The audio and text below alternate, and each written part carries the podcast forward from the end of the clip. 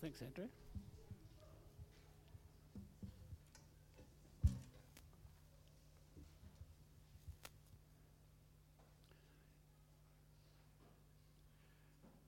I shared with the launch of the life groups just on Tuesday something of what I've heard. So some of you have already heard what I'm about to say, or some of it. But I want to take you back in time a little bit, if I can steal a line from Billy Joel to when I wore a younger man's clothes. In 1968, Billy Graham came to Australia, and I, amongst hundreds of thousands of other people, went to witness his crusade at the Melbourne Myer Music Bowl. And at one of those messages, I just felt the need to go forward. And I went forward and I accepted Jesus Christ. And I didn't do anything else about it. Didn't start going to church. Went on to university, finished my university course. And while I was at university, I went, managed to join a group called AIESEC, which was an international association that enabled students who were graduates to go overseas. And while overseas, they were in a student exchange type of arrangement, we were able to go and work in a different country. And I managed to get a job with Union Carbide in New York City. And so in 1969, at the age of 21, I took off overseas, which was something that a lot of kids didn't get to do in those days. Today it's a rite of passage for the young people, but it's not so much then. En route to New York City, I landed in Hong Kong. And I was supposed to be met by somebody there to take me to where I was staying, the YMCA. And I didn't turn up, and I, I met a guy there called Ken Budge who was a missionary in China. And he said, Look, I'll take you there. So he took me there and he said, I'll pick you up in the morning and take you shopping because I wanted to buy a camera. And he did all of that. And before I left, he said, David, I want to give you something. And he gave me a Bible. I put the Bible in my suitcase and didn't think anything more about it. That's the second thing. So I went to New York. I worked there for two years. And while I was in New York, they said to me, Would you like to go to Bermuda to continue working with us? So I went to Bermuda.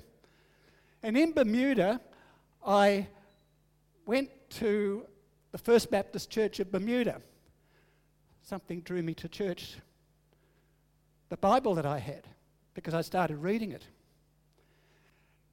And I was invited to go to a cell group there a men's Bible study group that met in a, in a, in a, in a bar in the morning. And they said, We're just starting to read Luke. We're going to work our way through Luke. So I went there for five weeks. This was a small group of men. By the end of five weeks, they hadn't finished chapter one. So I got a little bit bored with that. And so I stopped going. Long story short, because I'm running out of time, well, I don't have a lot of time, came back to Australia and again started going to church. Kew Baptist Church was the place to be in those days.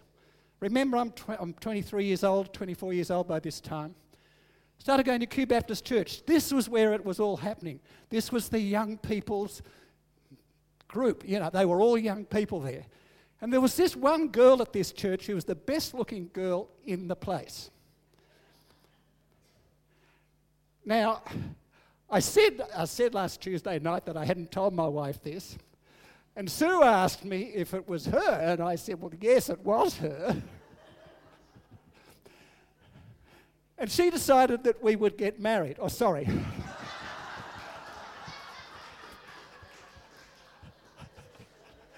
she, she decided that she would marry me. No, it's, it's not coming out right. She agreed to marry me. And a few months after we were married, we were moved by my company to Karratha in Western Australia. Literally, I was sent to the salt mines because I was works manager at Dampier Salt in the Pilbara.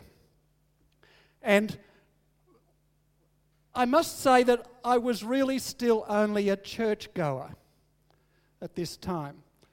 Lavella was a committed Christian, but we wanted to have a life where we were sharing with church, but I was really not so keen on the idea of going to Dampier, uh, going from Dampier or Karratha to Port Hedland, which is 120 miles away, to go to church, because that's where the nearest Baptist church was to Karratha. I wasn't too keen on that idea and sort of probably made some negative comments about it. When we got there, we looked at the community notice board the next day, the day after we arrived. There was a little note on there that said Karratha Baptist Fellowship. And we thought, great, we'll give them a ring. So we rang these people up, and the guy who on the phone, Chris Robinson, he said to me, Ah, well, we meet on Tuesday and we're at this, this address. We meet on Sunday mornings. So Lavella and I went along and we increased the fellowship by 25%. It was a small group. It was a small group. And they ran it on brethren lines. We really sang hymns. We were really at the forefront, Mandy. We sang Alexander's hymns. We had an Alexander's hymn book there, which was really out there. There's not the traditional hymn book, this was Alexander's. We sang these hymns in these things, and we broke bread, and we shared wine, and we shared fellowship. And in the Sunday evenings, we had a little church service which brought more people in. Now, the interesting thing is remember, I'm just a churchgoer. I was told that I'm on the preaching roster, and I'll be preaching every five weeks because there are only five blokes. Now, talk about spiritual growth and the time and the opportunity you have to grow as a Christian if you are suddenly told that you're going to have to deliver a message in five weeks' time. So that was the position that I was in. So this small group was there and they were feeding me, they were nurturing me, they were encouraging me. And so that little group, over the two years that Lavella and I were there, grew it doubled in size and then it tripled in size and it got bigger.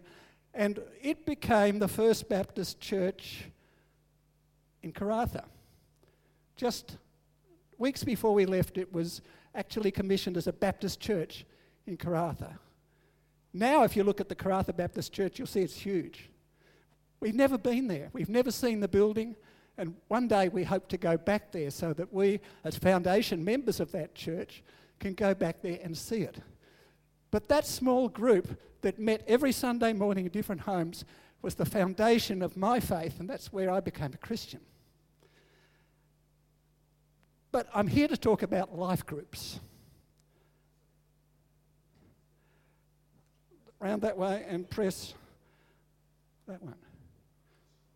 Is it on? No, it's not. There we go.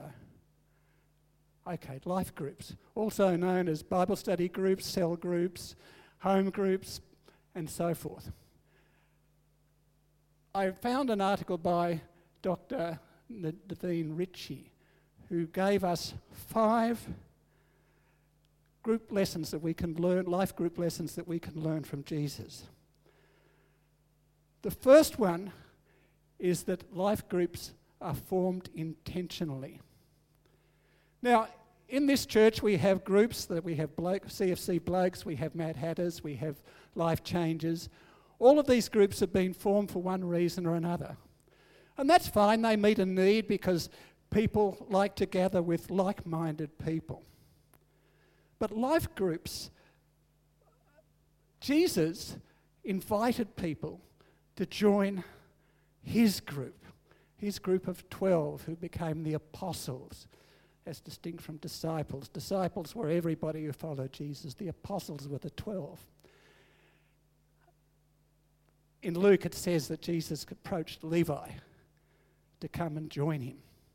He invited him. Now, as I told you, back in Bermuda, I was invited to go to this Bible study group. And it, it wasn't for me. So if you are invited to a life group or you're asked to come along or you go along and decide it is not always going to be for you. And so it's perfectly all right to try another group until you find that fit.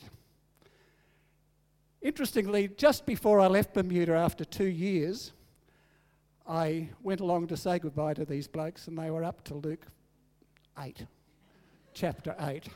So I was sort of glad that I, I didn't stay because it was going a little bit slow. Talk about unpacking the verses, it was unreal.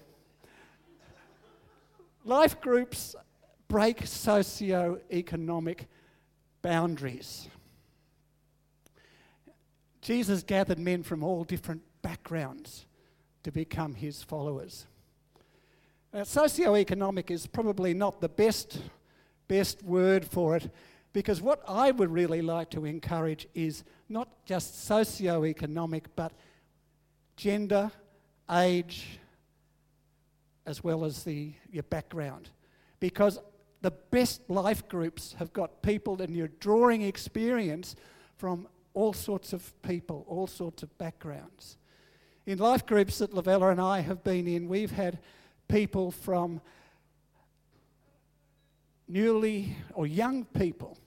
We used to have we used to have our children at our life groups. We used to meet in some of our life groups. We used to meet for a meal get the kids off to bed, have some fellowship time. We had people who were grandparents, and we had people that were not even married. All a part of the group because we wanted to encourage that opportunity to share from the wisdoms that different people have and different perspectives and so forth. And there was a time of really great growth. Jesus was criticized for the groups that he met with. He was criticized because they said, Why do you sit down with sinners? But Jesus wanted to embrace all people, no matter where they came from, no matter how much they knew, no matter where they came from. Life groups are an opportunity to learn God's Word.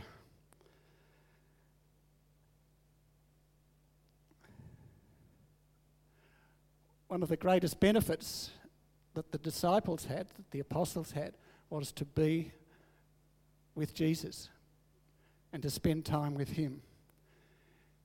The beginning of the Sermon on the Mount, it says Jesus saw a crowd on the mountainside and began to teach them. That's probably not the best verse to choose because there were thousands of people at the time that he began the Sermon on the Mount. But the time that is spent with Jesus is immeasurable. When we sit there and study God's Word as a group of believers, we learn from Him and the Holy Spirit, and God will speak to us through His Word. Often in our cell groups and our life groups, when Andrew particularly is running a series, we get notes, study notes that we can use. And while we come here on Sunday to listen to the message, when we then take that message and we look at the, look at the notes and we work through it, it helps us to grow, helps us to better understand what God is trying to say through Andrew, through the church, and what we're trying to achieve. Life groups provide a place for refreshment. Jesus recognized that when you're busy, when you're out there, you need to have a time to draw back and to relax and to have some quiet time. Jesus you can read that verse yourself. What Jesus wanted people to do was have a chance to draw back. Now, in our busy life today, while we are well intentioned, while we have every intention we believe of studying God's Word and having a quiet time and spending time with Jesus and reading His Word, often, to be honest with you, we don't have time or we don't make the time. But if we have a life group that we can go to, that is at least another hour and a half or two hours in a week where we can go and be with people who are like minded, who can share with us. And we can be there to support one another.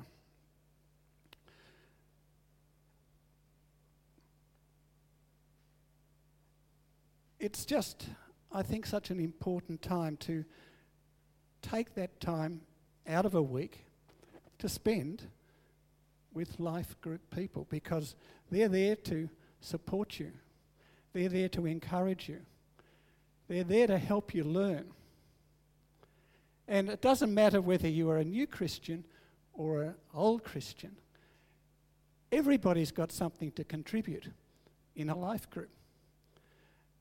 And I encourage the young people to seek out a group that has some older people, more mature people in it. In life groups that we have been in, we have had young people join our group. Twice in my time in running life groups and being involved in life groups, we've had couples who've decided to come along get married. So they've met, they've learnt about one another, and they've got married being in our group. And one of the highlights is when these people come along and say to the life group, Hey, we got something to tell you. And you say, Yeah, we know you're getting married. Because we saw it long before they did. But it's, it's just such a great opportunity and it's so joyful to see people start to grow. So, yeah, life groups are great. Life groups is the fifth thing. Life groups are really designed to reach out beyond their group. So they're not just there for the benefit of the group. Jesus brought the 12 together for a season, then he sent them out.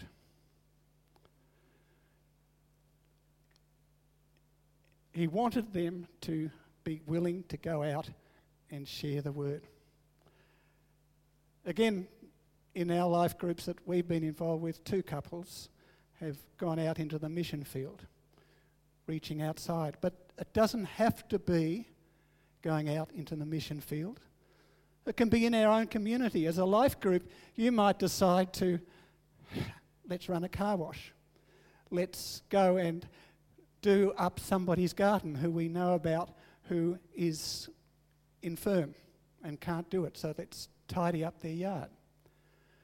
We can reach out into our community. We might decide to go and walk down the street and witness as a group. As an individual, you might not find that you can do that too well, but if you're in a group, and a group of people encouraging you, you can do it. So, life groups are there for, they're formed intentionally, they cover all types of people. They're opportunities to learn. They're places for refreshment. They reach out beyond their own environment if life groups are functioning in a healthy way. When I was a young bloke, there was a slogan of life be in it. I'm saying life groups be in it. Thank you.